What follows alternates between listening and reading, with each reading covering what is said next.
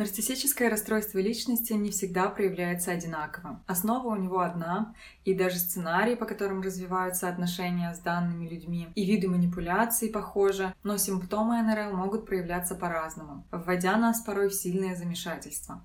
И сегодня мы рассмотрим основные виды нарциссов.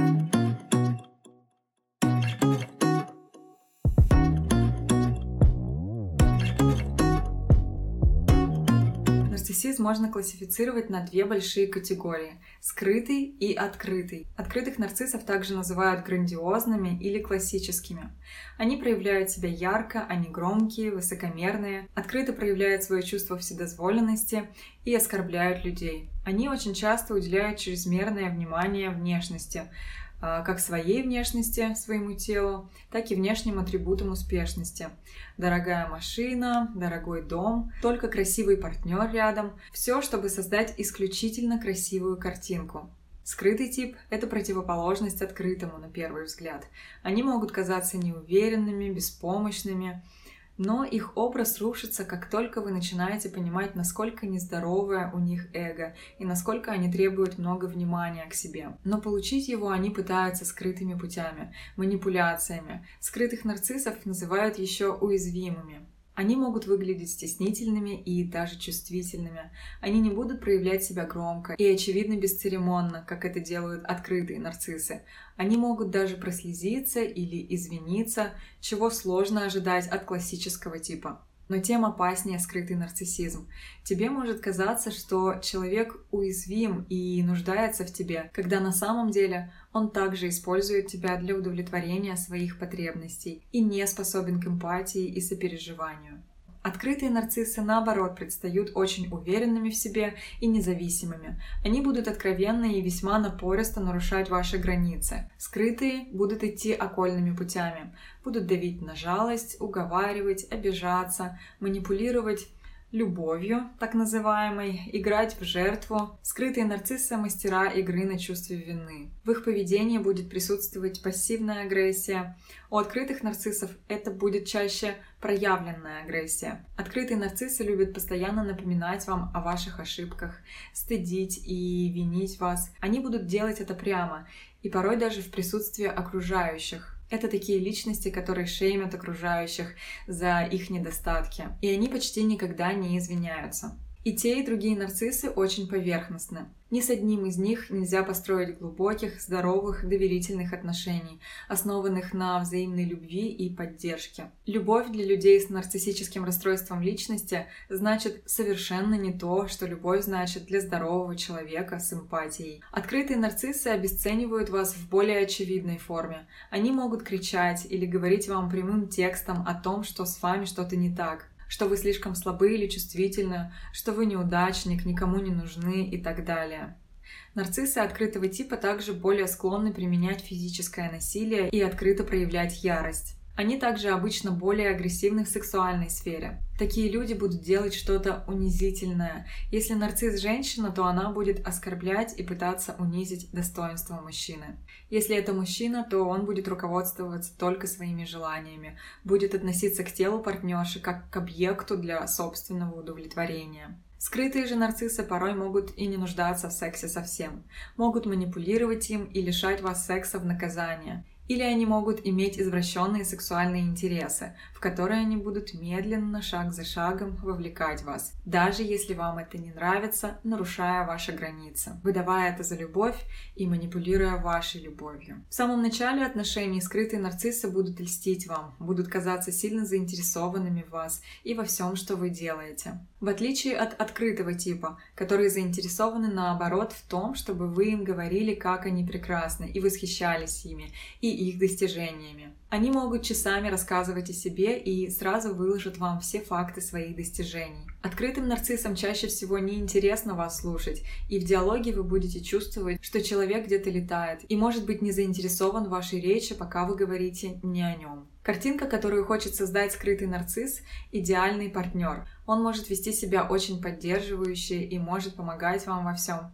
И это может выглядеть как настоящая поддержка и интерес. Но это все они делают, чтобы создать картину о себе, которая потом будет удерживать вас в отношениях. и заставлять сомневаться в реальности их абьюза. И еще потому, что, интересуясь вами, они собирают информацию, которую они потом смогут применить для своей выгоды, а оказанную помощь могут потом вспомнить в какой-либо выгодной для них ситуации и использовать в каком-то скрытом виде. И потом вы будете думать, это так странно, потому что он или она был такой поддерживающий, но здесь поступил или поступила так некрасиво, это так на него не похоже. Кажется, как будто он пытается как-то задеть или унизить вас. Да нет, мне, наверное, показалось. Обесценивание со скрытым нарциссом происходит по сценарию, который называют «смерть от тысячи царапин». Оно не прямое, завуалированное, утонченное. Они могут унизить вас не напрямую, а, например, унижая кого-то другого, негативно отзываясь о тех качествах, которые есть в вас – или, например, они будут делать комплименты другому человеку или рассказывать вам как бы между делом, как они восхищаются чем-то в другом человеке, умышленно обесценивая вас, потому что они, например, никогда не принимали эти черты в вас или никогда не замечали их у вас. Их абьюз может быть очень тщательно замаскирован в любовь и поддержку, и его очень сложно заметить. Но вы всегда будете чувствовать, что что-то не так, какой-то дискомфорт, но никогда не сможете конкретно на что-то указать, а если вы попытаетесь прояснить ситуацию, то они всегда будут газлайтить вас и говорить, что вы неправильно все поняли, и они вообще не имели ничего такого в виду. Они даже могут извиниться, но это будет неправдой. Они будут извиняться очень часто, они будут говорить все, что вы хотите услышать, все, что вам надо для того, чтобы оставаться в отношениях с ними и продолжать терпеть психологическое насилие и быть их ресурсом. Они могут даже плакать и признаваться во вселенской любви, но у них не будет истинного раскаяния и принятия ответственности за свои действия. И поведение их после этого не изменится. Вы также заметите очень тщательно подобранные слова во время их извинений. Они будут стараться избегать своей ответственности.